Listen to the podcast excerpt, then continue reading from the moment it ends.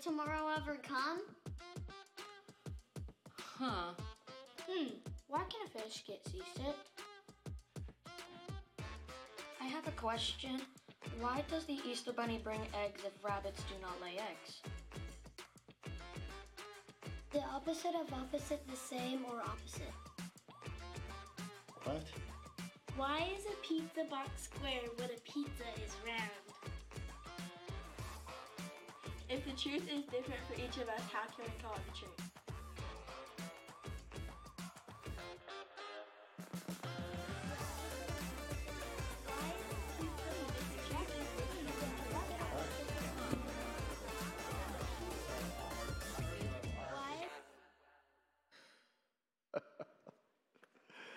Oh, my word. Before we get started, I want to take a moment and just thank Steve and Stephen for bringing the word the last two weeks. Didn't they do a great job?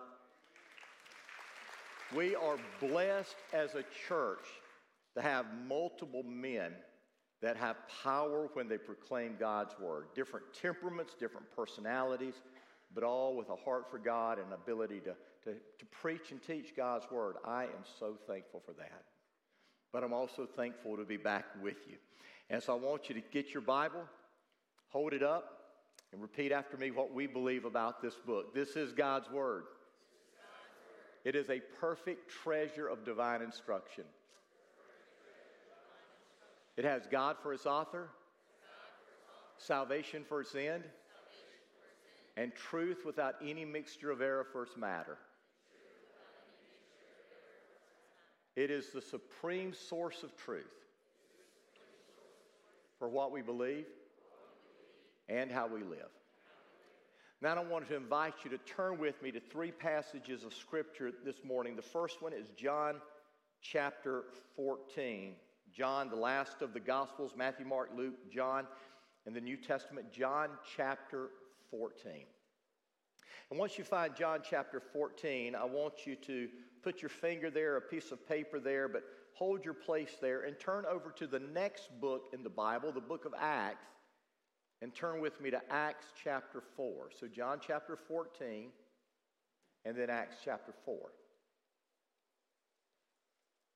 And then after you get to Acts chapter four, I want you to put a piece of paper there or mark that page so you can come back to it, and then turn with me to First Timothy chapter two. It's a little bit further along in your New Testament, First Timothy chapter two. So John fourteen, Acts four, First Timothy chapter two. Back when I was in college, I took a, a class that was entitled Religions of the World. And to be honest with you, that class kind of rocked my world. And understand, I grew up in church. I was in church every Sunday morning, Sunday night, Wednesday night. I knew what the Bible said about God. I knew what the Bible said about Jesus. I knew what the Bible said about salvation.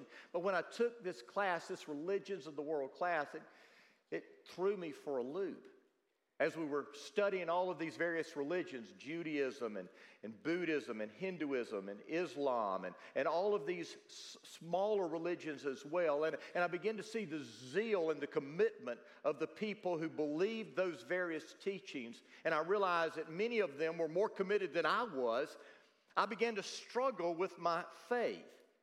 I began to ask myself, is Jesus the only way to heaven? Is Jesus the only way to, to be saved? Can these people who are devout and, and committed and really believe what they believe, can they go to heaven as well? And, and I was struggling with this. So much so that one night as I was studying and preparing for this class, I fell asleep and I had a dream. Now, I want you to listen to me. I'm not a proponent of interpreting dreams, and primarily because of two things. One, God has given us His Word, and I believe God communicates to us today primarily through His Word. But the second reason is because my dreams are always wild. They're crazy. They're weird, like I ate too much garlic weird, that kind of thing. And the dream I had that night was weird, but God used that dream in my life, so I'm going to share it with you. So I fell asleep, and I began dreaming, and I was in this big dark house, a scary house, a scary mansion. And as I was walking through this house, I encountered a vampire. Yeah, that's right, a Dracula kind of vampire. And that vampire began chasing me all through the house. As you can imagine, I didn't want to become a vampire, become vampire food. So I was running, and I ran into one room, and, and in that room, I found a gun, and I took the gun, and I shot the vampire, but it didn't stop the vampire. He kept coming for me. I ran into another room, and there was a knife. I picked up the knife. I stabbed the vampire, but, but stabbing the vampire didn't stop the vampire. It kept on coming for me. And as I continued to dream, I went from room to room to room, seeing various things in these rooms, and I would pick them up, and I would use them against the vampire, but nothing stopped the vampire. Now, this morning, we're starting a new series. We're calling it Q and A, Your Questions, the Bible's Answers. And today, we're going to look at the first question, and this is the question that was turned in that I want to answer. The question asked, in God's Word, are Catholics and Jews saved? In God's Word, are Catholics and Jews saved? Now, I'm going to answer that question specifically in a minute, but before I do, I want to answer that question a little more generally. I want to answer the question, who is it that goes to heaven? Who is it that goes to heaven? I want us to begin by looking at what Jesus said about this. And that's what we see in, in John chapter fourteen. Jesus is preparing his disciples for his death and then his resurrection and then his return to heaven. And as he prepares them, he tells them that he is going to prepare a place for them in his Father's house. His Father's house is heaven. And, and Philip says, Jesus, we don't know where that is. How can we find the way to the Father's house? How are we going to be able to find the way to heaven? And that's where Jesus said in John chapter fourteen, verse six, I want you to listen to what he said. It says, Jesus told them, I am the way, the truth, and the life. No one can come to the Father except through me. Don't miss what Jesus said. Jesus said, no one can come to the Father, can get to heaven, except through Jesus. And on that, that word, no one, in the Greek language, it is an interesting word. It really is. You know what it really means? No one. Nobody. Jesus said that nobody, absolutely no one, can go to heaven except through him. Next, I want us to go to Peter. And to do that, we're going to look at Acts chapter four. In Acts chapter three, Jesus or Peter had, had and John were going to the temple, and on their way to the temple, they met this man who had been crippled from birth, and, and Peter healed the man. And when he healed the man, this crowd gathered around Peter and John, and this man who was lame, who could now walk, and so Peter began to preach the gospel, the good news about Jesus. And the Bible tells us in chapter four that, that the number of believers that day arose to over five thousand men, so probably over one thousand people were saved that day at the temple as Peter preached about Jesus.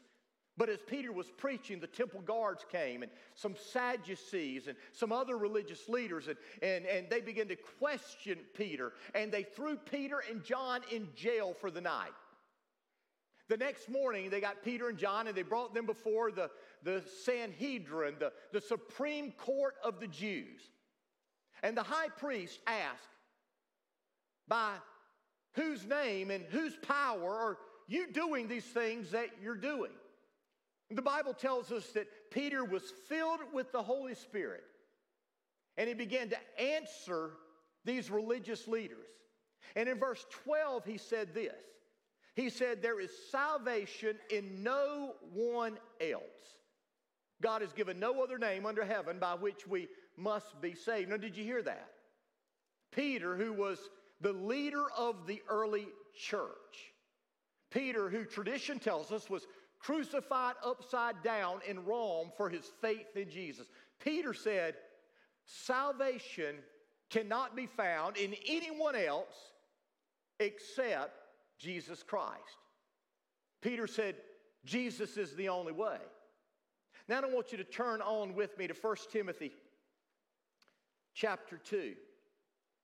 The, the letter of First Timothy was written to Timothy. Timothy is Paul's son in the ministry, and many people believe that at this point Timothy was the pastor, he was the elder of the church in Ephesus, and, and Paul is writing Timothy, his son in the ministry, giving him some guidance and direction as he tries to pastor this very unique, growing church in Ephesus. And as he gets to that chapter two, he's telling Timothy to pray for all people.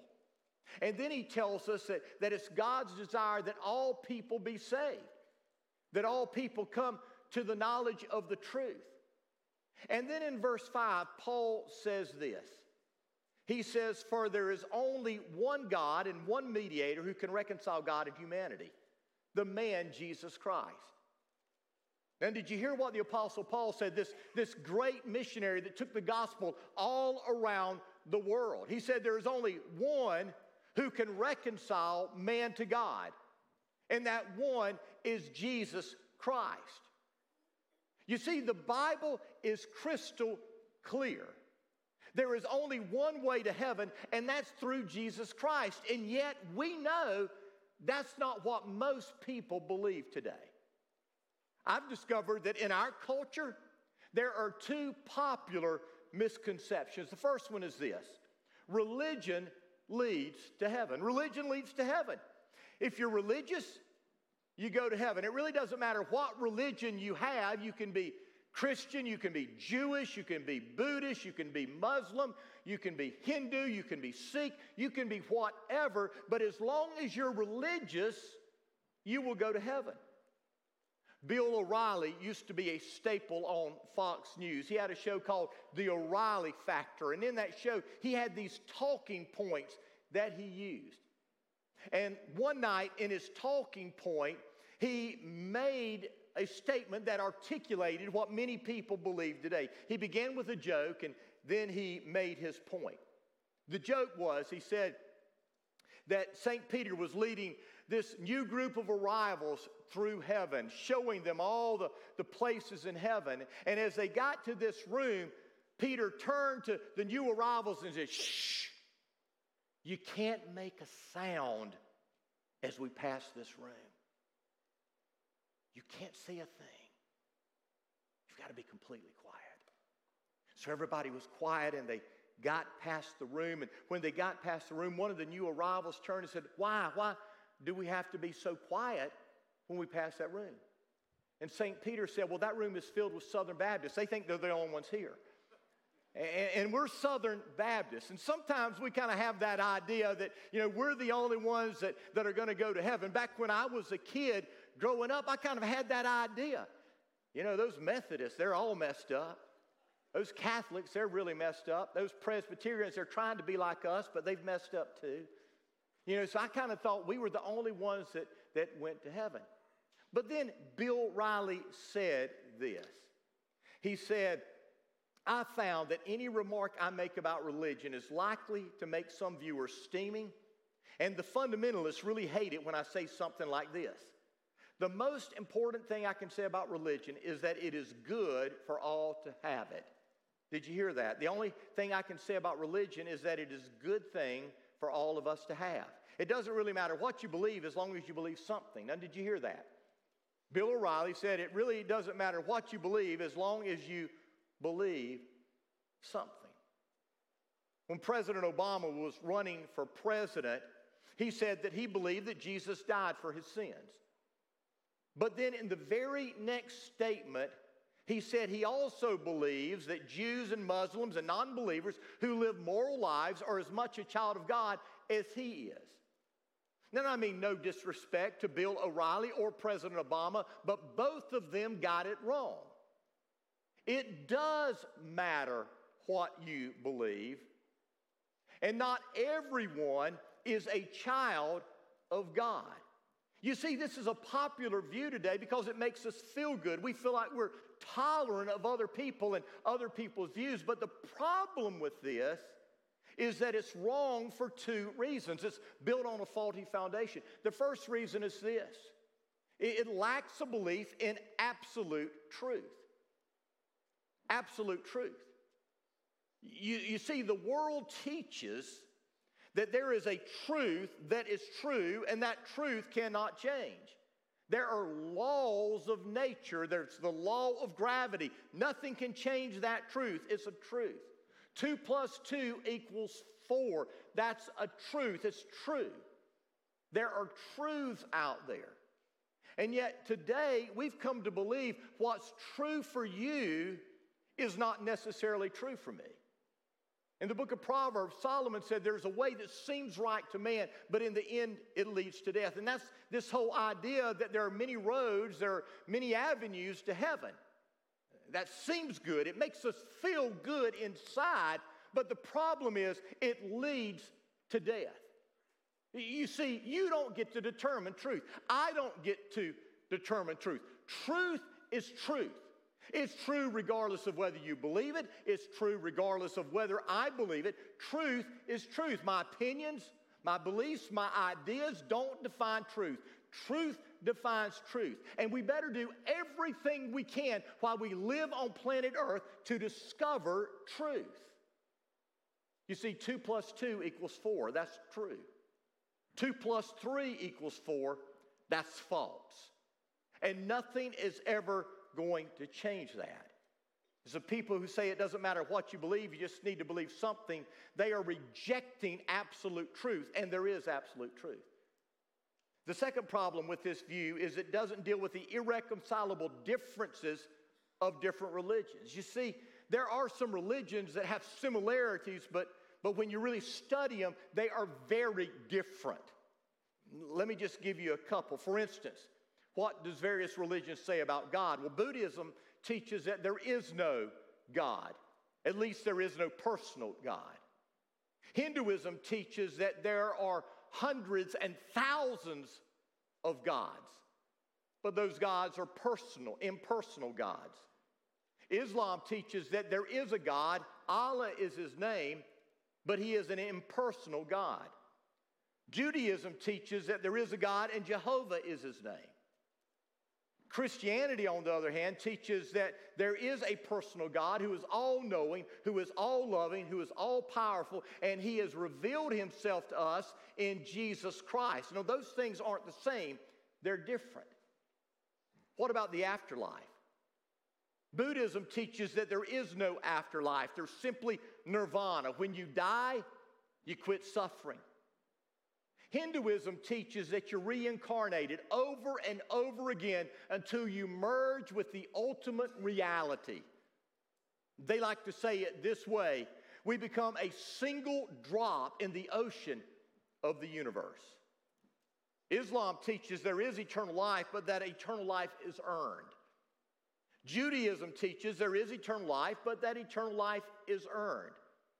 Christianity teaches that eternal life is received as a free gift through the sacrifice of Jesus Christ. You see, these religions teach diametrically opposing things, so they can't all be truths. The differences are too tr- deep, and the truth is too narrow for them to all be right. But here's the truth you need to understand.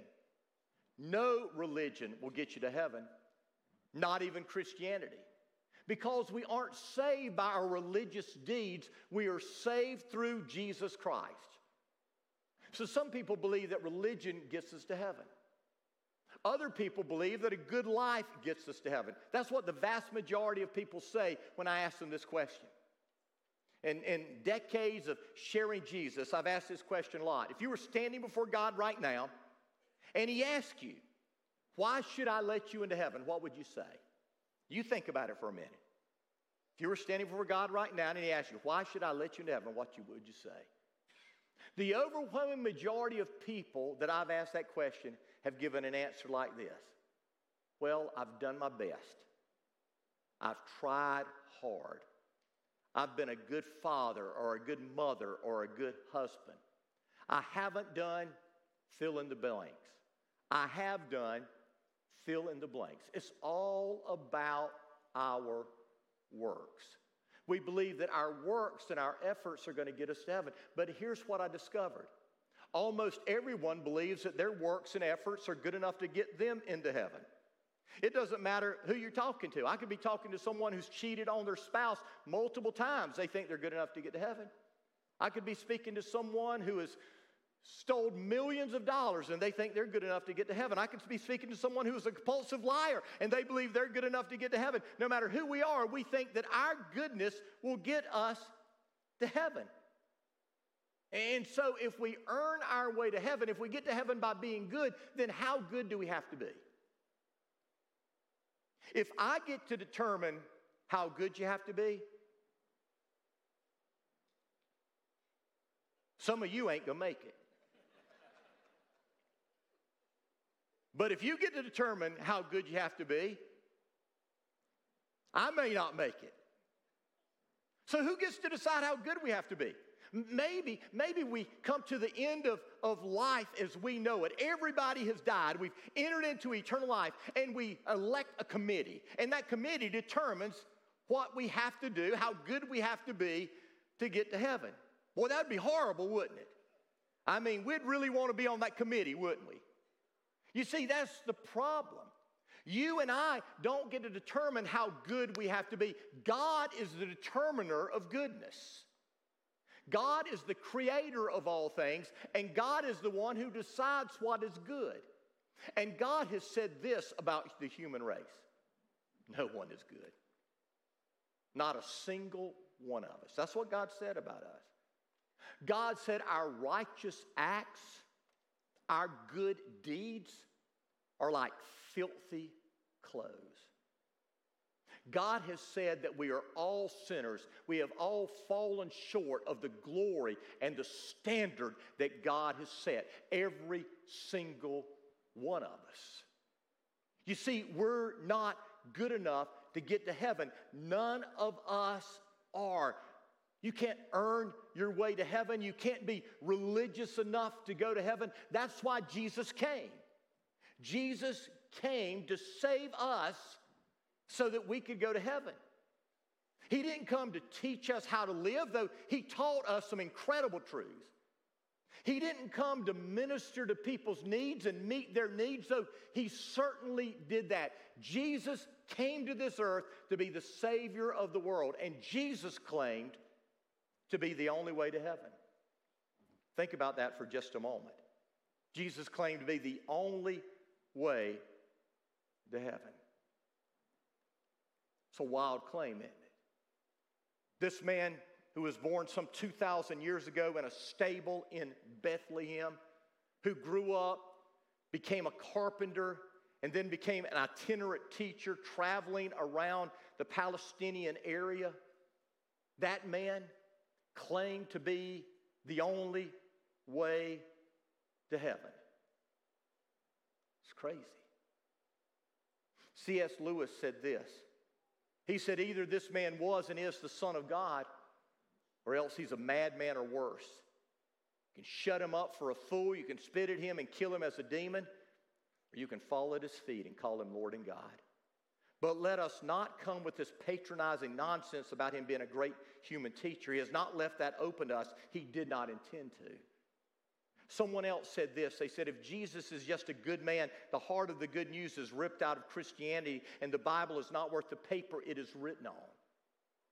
You see, there's really only four choices. Jesus is a liar. Jesus is a lunatic. Jesus was simply a legend or a myth, or he is Lord. Wasn't a, a liar. Josh McDowell, in his book, Evidence That Demands a Verdict, said this. He said, if when Jesus made his claims, he knew that he was not God, he was lying. But he was not a liar, but if he was a liar, then he was also a hypocrite, because he told others to be honest, whatever the cost, while himself teaching and living a colossal lie. And more than that, he was a demon, because he told others to trust him for their eternal destiny. If he could not back up his claims, and he knew it, then he was unspeakably evil. And finally, he would be a fool, because if it was his claims of being God that led to his crucifixion. Jesus wasn't a liar. Was he a lunatic? Was he crazy? If you look at his life, you determine this man wasn't crazy. He was filled with incredible wisdom. He taught profound truths. His life was filled with service to people throughout. He confounded people with, with the wisdom that he always came back with them. He was not a lunatic. He was not crazy. What about a legend? Maybe Jesus didn't really exist. Some people believe that today. But, but hardly any thinking person accepts that truth. They reject it because it's just fallacy to say with all the evidence that Jesus never existed. Jesus was born in Bethlehem. He grew up in Nazareth. He died on a cross in Jerusalem. We can debate whether he rose from the grave or not. We can debate that. But you can't debate whether he lived and whether he died. You can't debate what he said, what he claimed. Jesus wasn't a legend. So who is he? Well, he's Lord. And he proved it by being resurrected from the grave. And the Apostle Paul said this in Philippians chapter two. He said, therefore God elevated him to the place of highest honor and gave him the name above all other names, that at the name of Jesus every knee should bow in heaven and on earth and under the earth, and every tongue should confess that Jesus Christ is Lord to the glory of God the Father. Either Jesus is the only way to heaven, or he isn't a way to heaven. Either the world is right and we are wrong, or we are right and the world is wrong. We cannot compromise on this issue. Listen, if you're a Christ follower, you cannot compromise on this. Either Jesus is the only way to heaven, or he is not. And if he's not, leave here and don't come back, because you're wasting your time. But I'm here to tell you today, Jesus is the way to heaven. Now, what about those who have never heard about Jesus? There are many that ask that question, so let me make several observations. The first one is this: God is fair. The Bible makes it clear from cover to cover that God is fair in the way he treats people. What that means is no one is going to ever stand before God and say, I wanted to know you, but I didn't have the chance. Because God is fair, God is going to give people a chance to know him. The second thing you need to understand is everyone has some knowledge of God. The Bible makes that clear. In Romans chapter one, verse twenty, it says, for ever since the world was created, people have seen the earth and the sky. Through everything God made, they can clearly see his invisible qualities, his eternal power and divine nature. So they have no excuse for not knowing God. God has revealed himself through his creation to everyone. And what should that do? That should give man a desire to know who he is, to understand his creator, so that he can worship him. Third, God reveals himself to those who are truly seeking. I believe with all my heart, God will move heaven and earth to make himself known to anyone who truly wants to know him. And finally, no one, absolutely no one, can earn their way to heaven. In Ephesians chapter two, verses eight and nine, the contemporary English version, it says, you were saved by faith in God, who treats us much better than we deserve. This is God's gift to you, and not anything you have done on your own. It isn't something you have earned, so there's nothing you can brag about. So how do we go to heaven? Romans ten, nine and ten says, if you confess with your mouth Jesus is Lord, that word kurios means master. You confess that Jesus is your master, and you believe in your heart that God raised him from the dead, you will be saved. Not believe with your head, but believe with heart. And then it says, for it is by believing in your heart that you're made right with God. It is by confessing with your mouth that you're saved. How are we saved? We believe with our heart that God really did raise Jesus from the dead, that he did what he said he was going to do. We don't just believe it with our mind. We don't just know the facts. No, the facts have made their way to our heart and have penetrated our heart. That's why we have that saying, we have Jesus in our heart. We believe with all of our heart God raised Jesus from the dead. And when we believe that, it causes us to confess that Jesus is now our Lord, our Master. And so let me ask you, is Jesus your Savior and Lord? The only guarantee of heaven is a personal relationship with Jesus. I want to go back to that question we started with. Do Catholics and Jews go to heaven? According to the Bible, Well, it all depends. There will be Catholics in heaven. There'll be Jews in heaven. There'll be Presbyterians in heaven. There'll be Methodists in heaven. There'll be some Lutherans in heaven. There'll even be a few Baptists in heaven. But they won't be in heaven because they're Jewish or they're Catholic or they're Presbyterian or they're Baptist or anything else. They'll be in heaven because they've bent their knee to Jesus and surrendered their life to Him as Lord. On the other hand, in hell, the other place, there'll be Catholics. There'll be Jews. There'll be Presbyterians. There'll be Methodists and Lutherans. I believe there'll be a lot of Baptists in hell. People will have a head knowledge of Jesus. They've heard the truth, but they don't know the truth in their heart. So what about you? Oh, yeah. Let me get back to my dream. So I was running around this house trying to get away from this vampire, and finally I went into this room, and there was a cross in the room. And I had seen enough vampire movies to know that vampires don't like crosses. So I picked up the cross. The vampire quit chasing me. I touched the cross to the vampire. The vampire disappeared. I immediately woke up. In my dream, my only hope of being saved was the cross. I went to bed asking God, is there any other way to be saved? And He gave me a dream. The only hope of salvation is the cross. So have you knelt at the cross? Have you realized that your only hope is the blood of Jesus that was shed on that cross? And because of what He's done for you, you have surrendered your life to Him. Oh, dear brothers and sisters, listen to me. When Jesus comes into your heart, He changes your life. If you haven't had life changed, you haven't been saved. That's just plain and simple. There's no way that the God of all creation can come to live inside of you without changing you. When you surrender your life to Him, trusting Him to save you, giving Him power to be Lord of your life, He changes you from the inside out. So have you been saved? Have you been changed? Because I'm here to tell you, God wants you to be saved according to the authority of God's Word. I believe with all my heart. There are some of you here right now. There's something going on inside of you.